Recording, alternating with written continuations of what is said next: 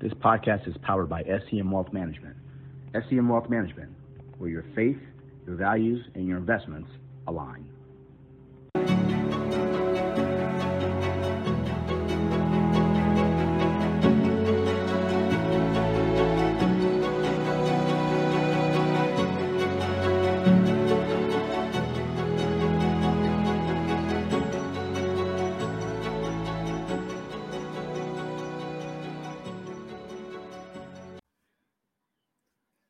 Great day, everyone.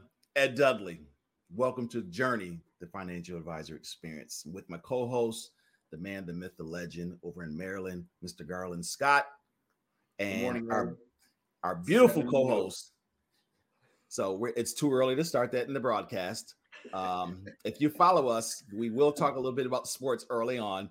They're seven. The Eagles, congratulations, you guys, seven and zero. You're gonna do just like the Yankees, have a great season, then fizzle out towards the end. So enough about sports. Grier, how are you doing today?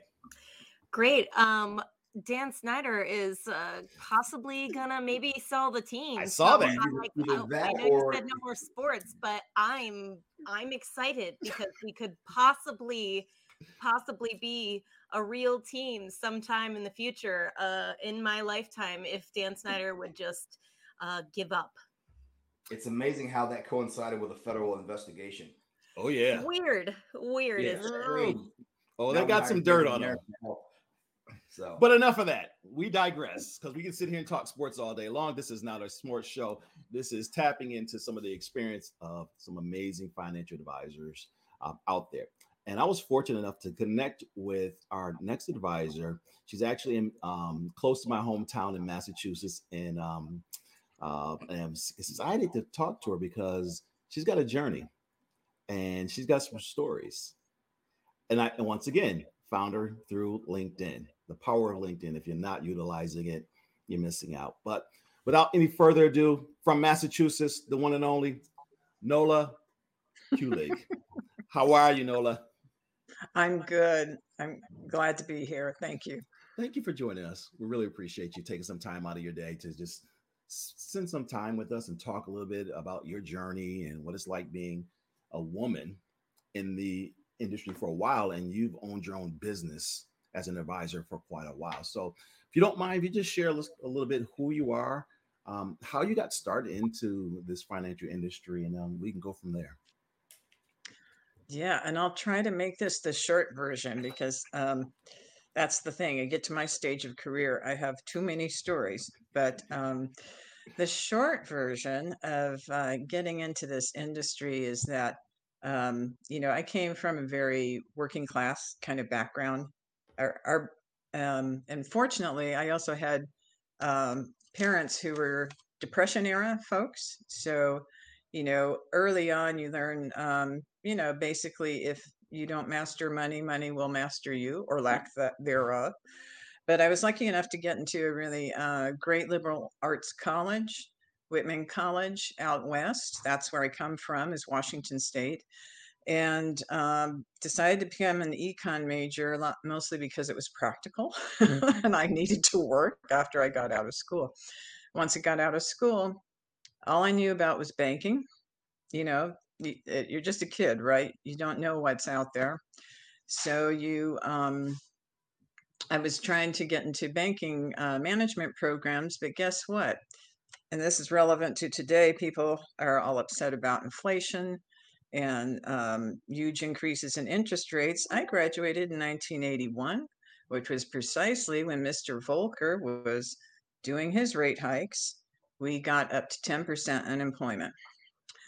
Um, but luckily, the government was still hiring. So my first job out of school was to be a bank examiner. Of all things, this is not something when you're a little kid, you jump up and down and say, Yeah, mom, dad, that's what I want to be. Um, it was, but it was a great learning experience because um, I learned about the credit cycle, which I have great respect for. It dominates a lot of what happens in economics and business. Um, and but from there, I uh, got um, an interest in investments and uh, was and some people gave me great advice on next steps certifications to get companies that's where i discovered the russell company which if people aren't familiar with it, um, they're probably most people who are not familiar with them. They were and still are a major pension consultant. Uh, they have a big money management business now. And I was lucky to be there at its formative stages, but a lot of people might know it's best for the indexes, especially the Russell 2000 index, which measures small cap performance. Anyway, spent 15 years there, had a tremendous learning experience. I think it was really the formative stage of, the, of my career. All along, though, I'd be interested in advising regular people.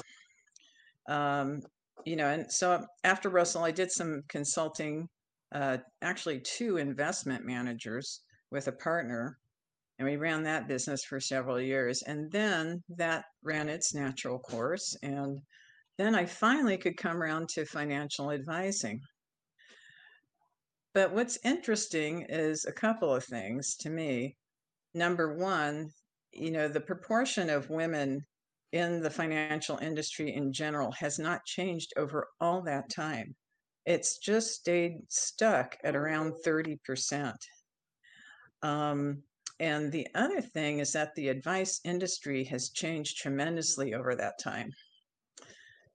I think one issue with women in that industry is a lot of uh, us are turned off by the sales aspect um, and the sales culture that some organizations have. And um, luckily, that's changed a lot. I mean, I'm an independent advisor. All I sell is advice. I don't work on commission. I don't have to produce. I hate that producer term. that's out there, um, you know, because you're expected to produce lots of money for for large companies, right? Um, who have that particular business model. Um, there are others, thank goodness, now that that have more um, of a business model that's similar to mine, fee for advice, and that's it. Um, so thank God that transformation has happened.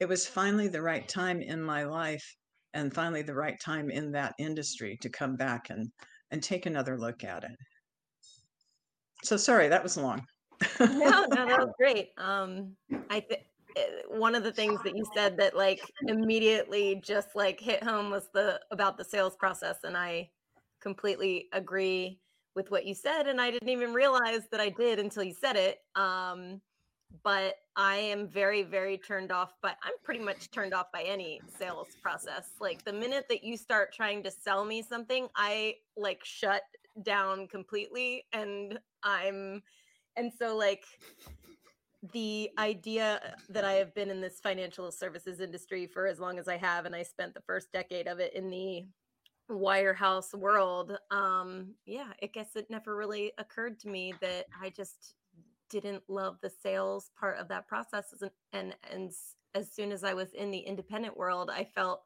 much better about the financial services industry and it didn't I didn't have quite such an aversion to the people in it anymore.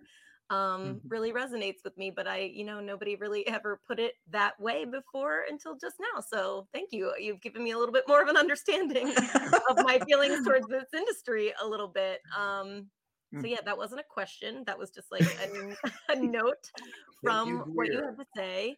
But um, yeah, I would love to hear a little bit more about how you went from that one like banking and section into how you got into um, being a financial fee planning advisor. Like, um, can you kind of tell us?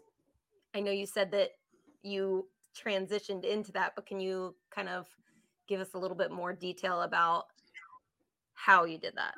Sure.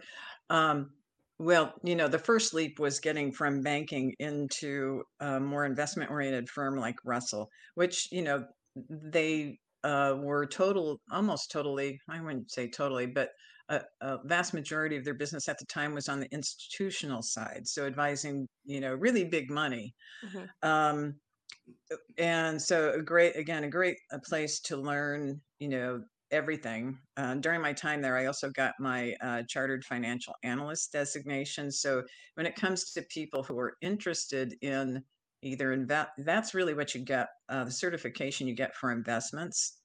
Um, that was perfect for me because I couldn't afford graduate school. So um, I spent three years of my life. Um, every spring, I had to study for the June exam, and fortunately, got done with all three of those. It's basically the equivalent of um, graduate level work and investments. So, if that's one path people can take, um, it's pretty specific compared to maybe what you would do if you're interested in advising. So, for advising, I didn't really tackle um, that transition until much later in my career. I've had my own practice for about 10 years now. No, 12 years now. Sorry, it goes by fast. But um, I took a similar path. Um, first of all, I found an organization I could respect, another one. Um, this is going to be a little plug for the Garrett Planning Network. Um, and there are others out there like XY Planning. A lot of um, younger folks join. Um, and there are others. Um, but I found, uh, you know, Sheryl Garrett was one of the pioneers in the 90s of this fee only planning model. So I had followed her for a long time and really respected what she was doing. so when it came time to to look at a career transition, it was a natural thing to look at the Garrett Planning Network. And so that was a great way to get started. Um, especially as an independent you know entity you know i wasn't coming out of a firm that was doing uh, financial advising actually in my little neck of the woods and maybe ed can relate to this there aren't a lot of firms like that it's right. very uh, kind of semi-rural in a lot a lot of this uh, part of massachusetts i'm not near boston or anything like that so excuse me um, that was the way only path I could see. So uh, they provide you with a um, you know a method to get started. Uh, and now I'm with uh, an offshoot uh, of of Garrett that Sheryl founded, which is now named CGN Advisors, and they actually provide a true platform um, so that you can run your own independent practice with uh, the support of, of a home office. So that was important. Sheryl uh, Garrett was still so involved at the time that she personally reviewed my first plans, and which was great to get that kind of feedback from someone with that much experience because it is very different from just doing the investments. You've got to know everything with financial or something about many aspects of financial advising. and then again, a certification came into play uh, so I studied again and got my CFP. That was interesting. You know, I hadn't been in school for years and years and years, but you know, past that. So um, hung out my shingle and been busy ever since. It's great that you recognized that you could, because I think uh, it resonates with a lot of people who are career changers. They think, oh, if I want to change careers, I need to go back to school. Um, but the financial services industry offers some of those certifications that you can go and get without necessarily going back to actual school.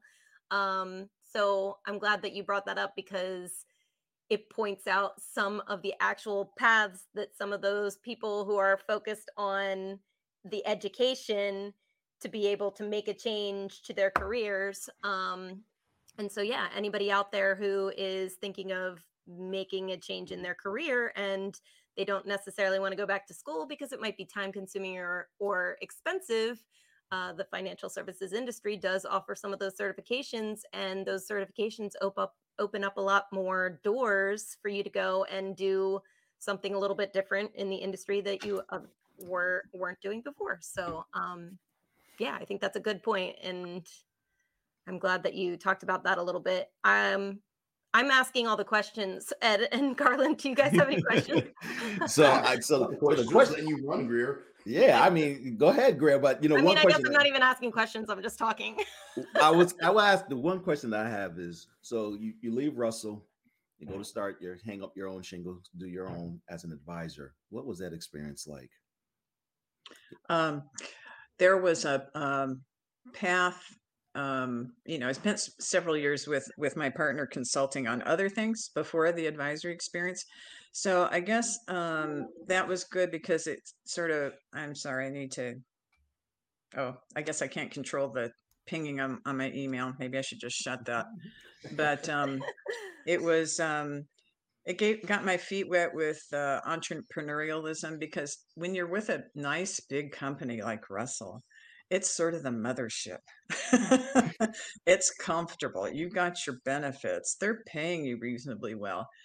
Um, you know, there's so much to like about it. And yet, you know, you, you might get to a certain point where you say, hmm, seems like I've done what I can here.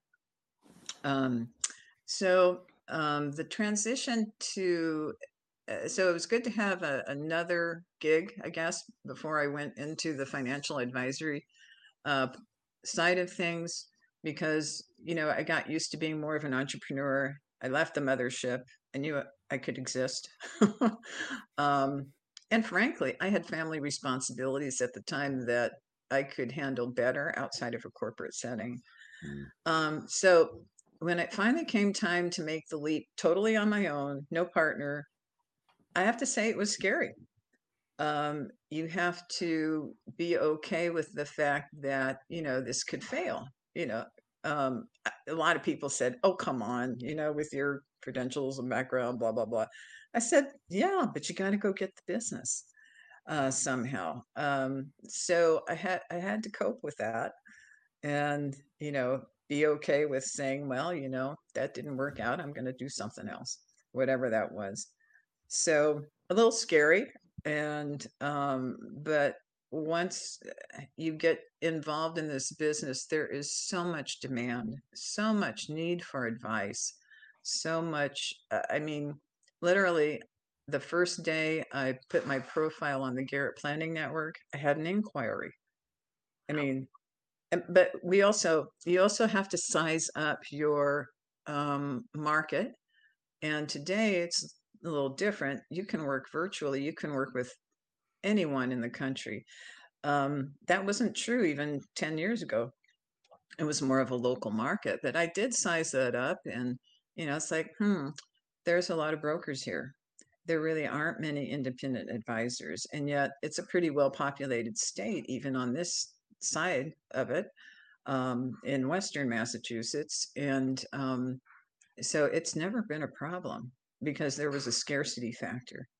I don't know if the fact that I am female may have helped a bit. Again, back to that scarcity of, of female advisors. I think sometimes um, we wonder if just being there makes a difference. And I'm a strong believer, after a lot of experiences over my career, that just our presence makes a difference. There is someone else to reach out to, someone who might look like a friendlier face for whatever reason. Um, something you put on a blog post resonates with somebody. You just don't know until you go and do it. So I haven't found getting business to be an issue at all. Um, and I feel very blessed by that, really. I'd like to so hear. Were, um, I'm sorry, Gary, go ahead. No, go ahead. Uh, I got into this business in the late 90s and I started off with a big bank, B of A. And like Ed, my role was to walk around wirehouses and sell things when I walked around the wirehouse to sell things, the cultures were very different than what I had anticipated. First of all, the scarcity of color usually there, and the scarcity of women that were there that were actually advisors. Um, there were a lot of women in the building, but always mm-hmm. support staff. Yeah. So I'm not old enough to have done this in the 80s, but I always heard some of the stories from the 80s as if it was sort of the good old times. But that was always from a male perspective. Tell me how it was for you. And I don't want to disparage big companies because I don't have money for lawsuits, but I think we can be honest enough. Um, you know, if, if it in fact was impactful to your career or even to just the way you viewed going into work every day, what what was the 80s culture like for, you know, for a very intelligent woman on the rise in the industry? Um, well, I again, I just feel so lucky that I was, uh, you know, because I spent a good chunk of my early career at Russell. Um, George Russell, he's he's passed away now. He he was leading the company at the time. It was a family business, which he spun into this enormous, uh, enormously influential financial company. Um, so his journey is amazing. He actually wrote a book about his. Um, but um, he used to get kidded because people would say, tell him, you've got women running your company. Ha ha ha. You know, this was still uh, late 80s, um, or that was a big deal.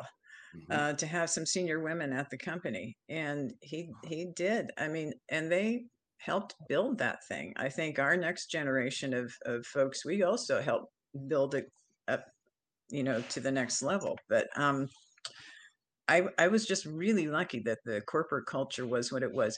Not to say that the guys, you know, they were the guys, you know. um, they they talk. Excuse me, you all talk sports a lot. You know, I'm I'm not a sports person. I couldn't engage at that level, but um, I I think there was a basic level of respect for each other. Just you know, based on the quality of your work. Um, once in a while, I mean, even though as good as it was there, I did feel like I was supposed to be kind of like uh, a guy, except I'm wearing a skirt, right? But um, you know, and so I, it makes it a little harder to be your authentic self. Um, although the senior women there, we were always trying. We would have other discussion topics. We'd talk about something besides sports, something. but so, but there were enough of us there. There was a critical mass there. I've read um, studies because uh, I was on a corporate board at one time, a small company. Um, if you've got one woman on a board, it's um, you're the pioneer. Everyone you can like you're the woman. you have the woman view. Tell us what that right. is. You're kind of singled out. Uh, if you get a couple, that dialogue becomes easier. If you get three, it becomes normal to have that um, sort of person on your board. And I'm sure that's very similar if it's, you know, a, a race issue, gender issue, whatever. Um, it just sheer numbers help, but it doesn't have to be the whole board, you know, or whole group comprised of of um, you know a certain type of person. That diversity is really important. So I think we had gotten to critical mass, and I think the the women who had been there from the earlier phases really kind of helped set the tone. They were incredibly bright and innovative and um, brought the company along. So it made my job a lot easier.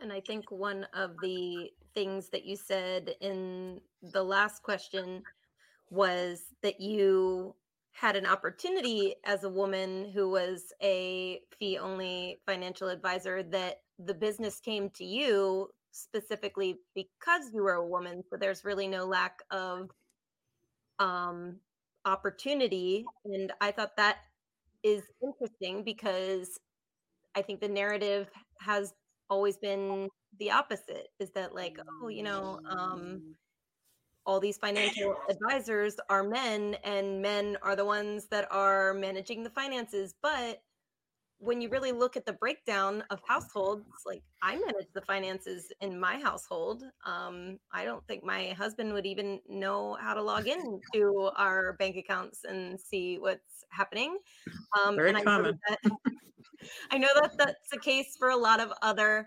households as well. So when i am seeking out some help with my finances i want to talk to other women because i want their opinions and well because i've been in this industry for a really long time and i've seen what it's like and i would just i i like to see representation. For me i think people of color feel the same way and when you don't see that it's a little discouraging and so you're not reaching out as much and you're not getting as much help as you need and so that's why representation in the industry is so important because education on finances is so important and we want to learn from the people you know that we can relate to and sometimes that is easier when the person looks like you. So um, it's interesting that you got an inquiry on the first day and also that you didn't find it to be that difficult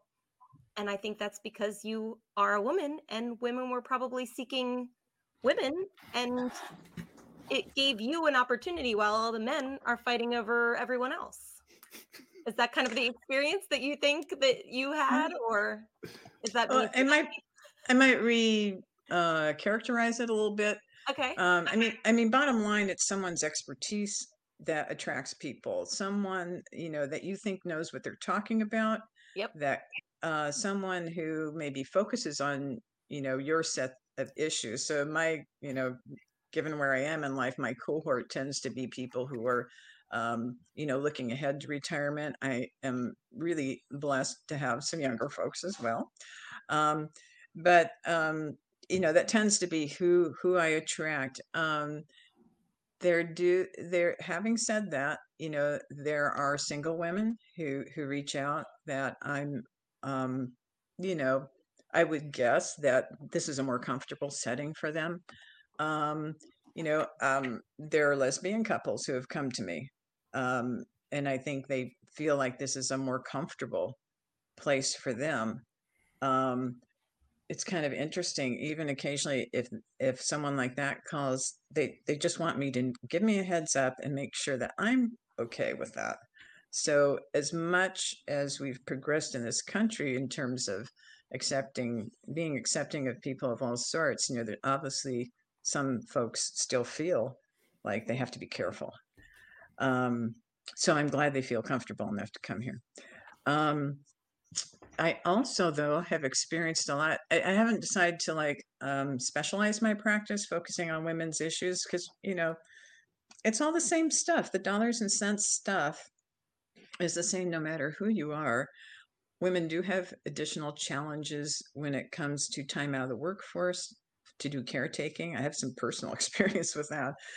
Um, and you know um, you know maybe certain career choices that tend to be more dominated by women don't pay as well um, there are pay gaps that may exist even if you're in a more um, you know higher paying um, profession um, all kinds of things and we live longer ps so we've got to cover more years in retirement so there's all sorts of things you can focus on but the dollars and cents of it are the same whether it's men or women um, but I do find couples when they come to me, uh, this has happened more than once. Um, the, if the male in the couple is the one who handles the finances, he says, I want to make sure, I want someone my wife's going to be comfortable with. This is a big issue for, for couples, you know, where the advisor may just talk to the guy. I don't know if um, yep. if you've experienced this, Grier, but um, you know, I I have felt invisible sometimes as a female in the room. I don't so much anymore because I open my mouth more. the older I, I get, you know, I, I don't do care what people think, right? but um, you know, it's a common kind of kind of experience, and um, even if as she's not particularly engaged, you know, in a couple, if the woman is not particularly engaged with the financial issues, um, you know, it's something I work hard to try to get her at least baseline familiar with what's going on. Um, so, and it's also, you know, an issue in case something happens to the husband. Or, you know, this is true for any couple. It doesn't matter who, whoever's dominant, whoever handles those details, whoever does know how to log into things, um, and all of that. You know, what if something happens to them? Here's another avenue, a way another resource for whoever's left behind.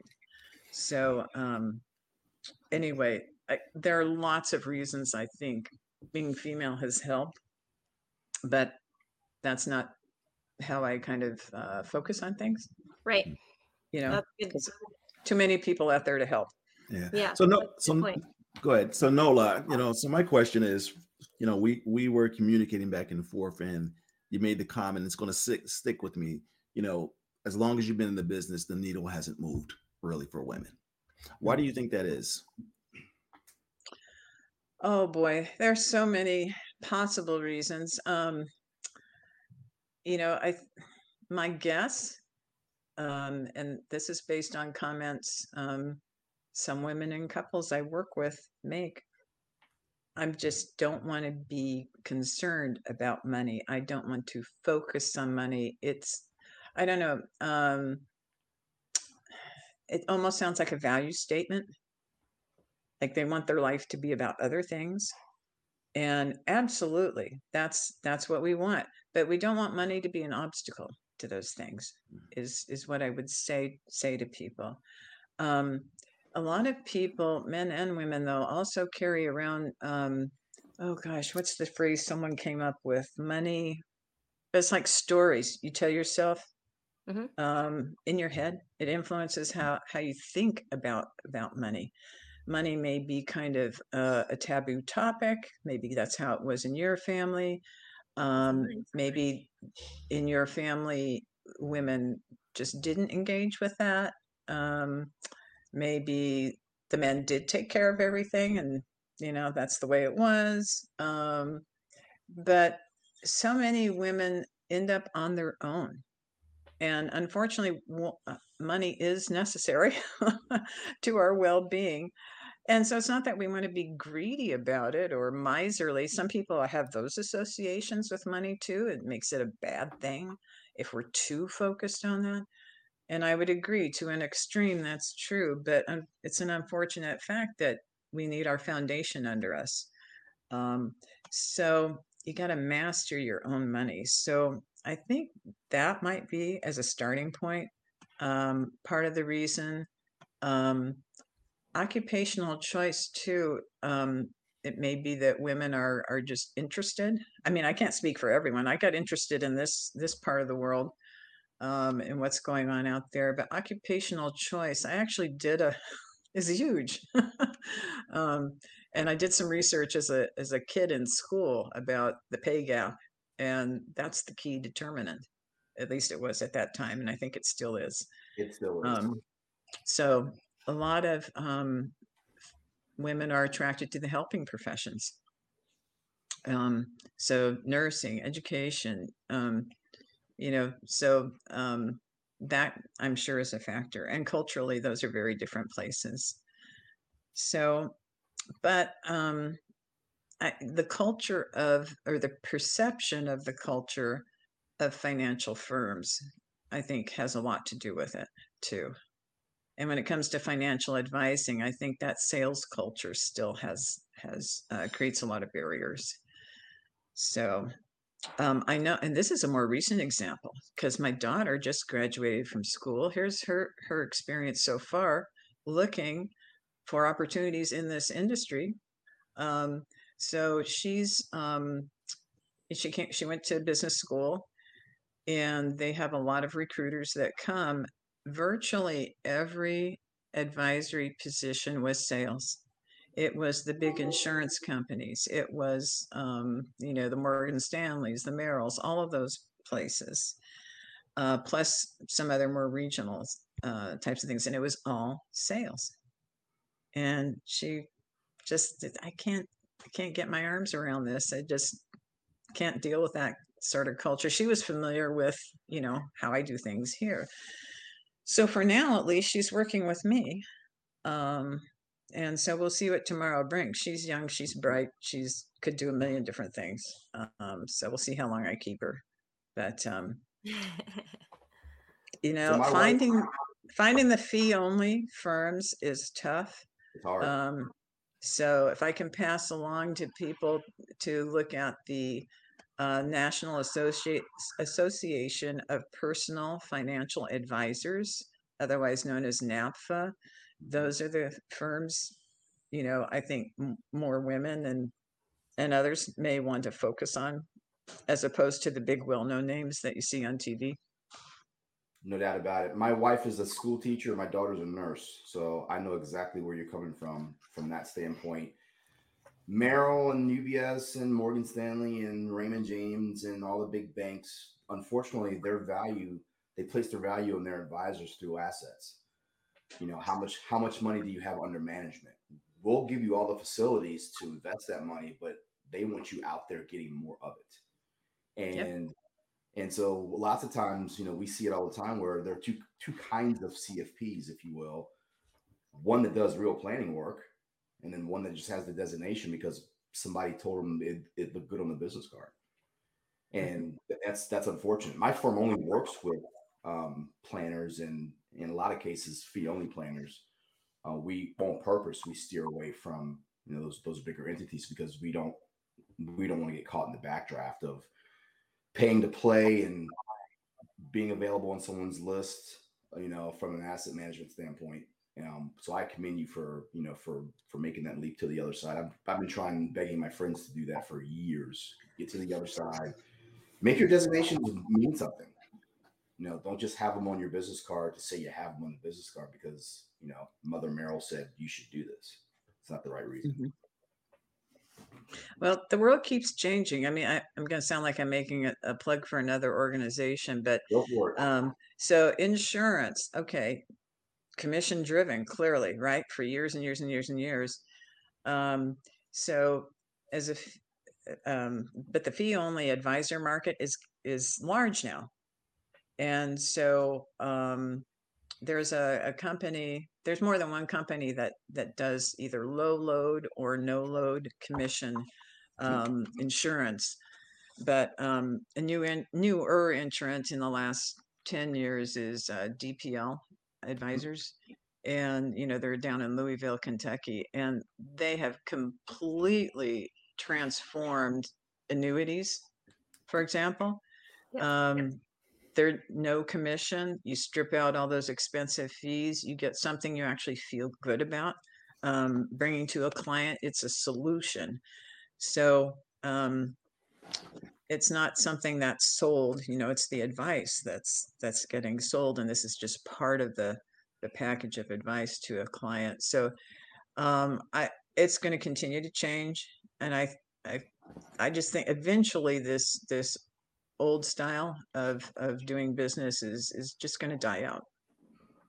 Well, the regulators had their way with this too, right? Because you know people were mm. so fearful of just being state regulated or just being SEC regulated, and they felt like they were forced to be FINRA, I guess the old NASD regulated. Which, you know, like you just said, twenty years ago there there wasn't a lot of options for independent advisors to be out there unless you just did investment advice. So when a client came to you and said, Hey, I also have these insurance needs as well, you were kind of stuck.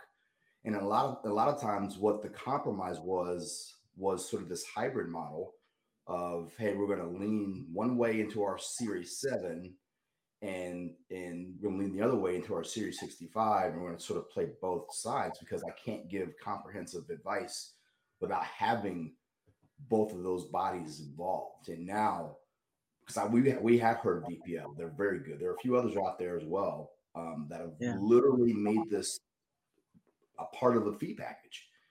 So no mm-hmm. more commissions, no more. You know, we know the annuity business. You're talking four to eight percent. You know, commission for the for the advisor. At some 10 point, even, yeah. yeah, ten.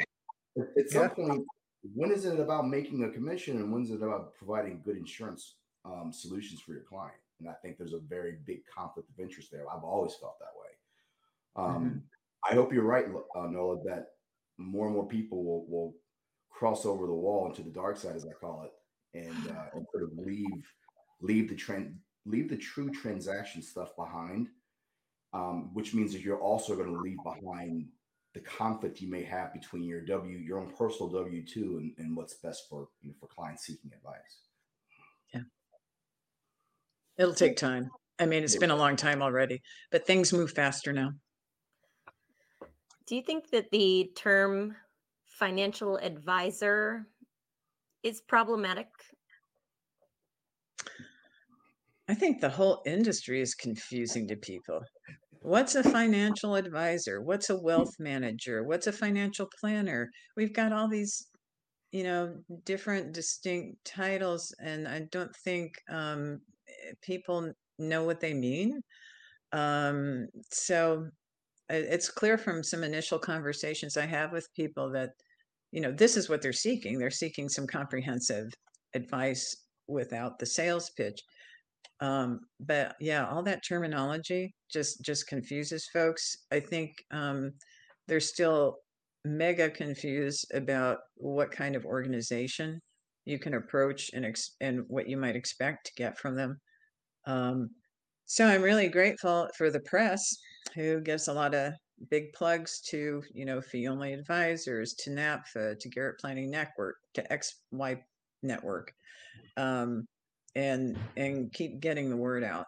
So, and that's one thing I wanted to be sure to mention when we're speaking. You know, just and maybe I said this before, but just being there making your presence known is such a huge difference. You never know who's watching, you never know who's looking for something, for someone, and that someone might be you. So, um, you know, never doubt the, that you're making a contribution by just being there. I agree with that. I'm I've lived that for the last few years. You know, I started a business 5 years ago and it's it's a very niche business. I help financial advisors transition. So I help them leave one firm and go to another firm. And that is a very specific thing. Most people that are not in the industry wouldn't understand it, wouldn't wouldn't you know i could explain it to them but they wouldn't they wouldn't get what the difficulty of that process is and so just by being here and putting myself out there and letting people know who I am and what I do, I don't have to prospect really ever. I am just here existing, doing what I do. And because I'm one of few people who does what I do, like people people just come to me. I get business from all corners of the market now. Um, and that it was not the case at the very beginning because nobody knew me or knew what I was doing. But if you are there and you have a presence and you tell people what it is that you do and you let them know um yeah i think you're right. I think that people will re- that will resonate with people and they will come to you and and um you know it's it it is just have a presence it's, it's great mm-hmm. as great advice. I got a question for you nola. You have your daughter is is younger. She's on your team now she tried to go the other route, frustrated by the offerings that were there. Not every daughter is going to have a mom that's that's doing what you're doing. What would you say to you know the 25 year olds that are coming through this next generation of folks getting out of school right now? in a, in the middle of a recession. What a tough time to come, you know, to come out of out of school and to try to find work in any capacity, let alone this capacity, which now, you know, of course carries all the negative connotations on on on mainstream media outlets. What do you tell those women that not only are trying to step into this business, but also are trying to do it the way you did it? And I'm going to reference these two things. You have your CFA, which I, I used to call it the doctor's degree of our industry. I mean, if you if you have a CFA, there's no point in going back to school. You've had the best education you could have. Uh, so very few people pass that after, you know, some people it takes more than three years. Um, my partner has it. Uh, he's very intelligent, and you are too. But you also have your CFP. So when you look at per, on a percentage basis, the number of human beings walking on this planet with both those designations or certifications um, are few. Mm-hmm. There are women that are coming up behind you that want to follow that path. And the CFA opens up a lot of a lot of windows, right? You can be you, can eventually be a portfolio manager. You can have your own asset management group if you want to with that designation, or you can go your route. Um, mm-hmm. Half your career in big corporate for one of the biggest firms on the planet, and then the other half running your own business. What do you say to 25 year old Nola now in 2022? What's the advice? Mm, okay. Um, well, of course, at that age, uh, there's still a lot to know. A lot, a lot, a lot to learn. So, um, you know, look for that best organization you can find and consider um, you know, signing up for them, even if your longer term goal is to hang out your own shingle and have your own practice, um, you got to start somewhere, right? And there's too much to know, particularly. I mean, I, it's interesting with the designations that I got. I actually found the um, CFP the more challenging of the two, and a lot of people would say just the opposite. I but would. it's well, but you know, I was at a firm where we kind of lived and breathed everything um, that we that I was, uh, studying, and it it was focused on investments. And so um, I'm kind of a focus oriented person. Um, so maybe it was just a better fit. But the CFP, the challenge there is just that it's so broad, and there's you know memorizing all the you know rules around IRAs alone could take you a while. um, thank God for prep courses is all I can mm-hmm. say. But um, yeah, so you know, um, go go try to get some OTJ on the job training so that you're living and breathing some of this stuff. Um, and then when you do your work on designations, it's it's going to be a lot more meaningful to you um, because if you it's all theory and no practice um, without that.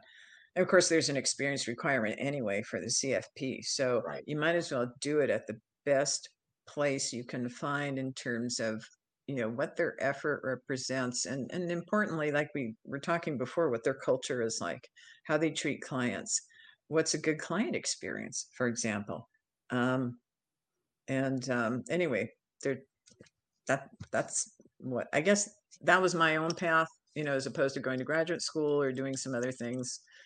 Um, and it's possible to do that, I think, anywhere. I mean, I don't know um, how broad your audience is, but um, I think you can do that most parts of the country. I mean, I grew up in a remote part of Washington State, so I know it's not possible in everywhere. But even there, I think you know there was an obvious local bank that I might have approached and and gotten to learn some things. So um, yeah. Nola, thank you for just sharing a little bit of your journey and all that good stuff. Um, I think the knowledge that you've acquired, and Garland already said CFP and CFA, that's a small amount of women. Unicorn. that are in this industry that hold both designations. So congratulations to you. And um, shout out, shout out to Western Mass people. Um, I missed home except from October until um, April. Y'all can keep you can keep the snow. I don't miss the snow. but no, uh, uh Grier, any final questions, parting comments? Um no, I mean I talked a lot on this episode, so I think um I think that I have asked uh and made comments on some of the things that resonated with me but i you know i thank you for continuing to do what you do and be a part of this industry and um you know i'd love to know how people can contact you if they have questions or um you know if they just need somebody to talk to or if they need an advisor um, sure. Uh, best way is probably through my website, um, which is Kulig, K U L I G financial.com. Uh, there's an inquiry button there. Um, so I'll pick up those messages right away. And it has my contact information, obviously, on the website as well. So great. Thank you. Mr. Garland Scott. Thank you. well, thank you all for having me. It's been enjoyable to talk with you, and I get a chance to tell all those stories.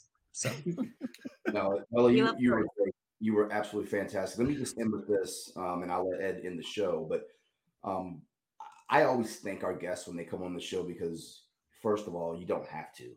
Um, you don't have to put your name out there like that. But I also want to thank you for sort of being a titan in our industry. Um, 81 to now is a very long time. That's you know, that's a couple of generations. whoa, whoa, whoa! Not calling you old. he said Titan. Oh, he didn't say old. He said Titan. But, but but you are a Titan though because you know doing it in the in the context that you did it in, doing it where you did it from, um, and doing it during a time. I mean, the 80s are sort of notoriously known to be not great environments all the time for you know for women in particular. Um, you know, I, I hear those old stories and you know, guys smacking booties and things like that used to happen, and things that would now be sexual harassment cases weren't that then. Um, but to, come up through an organization like you know, like Russell, uh, spend that much time there conquering that world, um, obviously decorating your you know yourself with all these accoutrements, as you, if you call it, with all the financial and and and uh, and knowledge that you've gained through your certifications is, is incredible. Uh, doing it as a woman knowing that 30%, we're just kind of stuck at 30% all these decades and it hasn't changed much. Um, you know, thank you for that because this is the kind of podcast that we will air that women will listen to and they will be motivated by this. That's why we do it.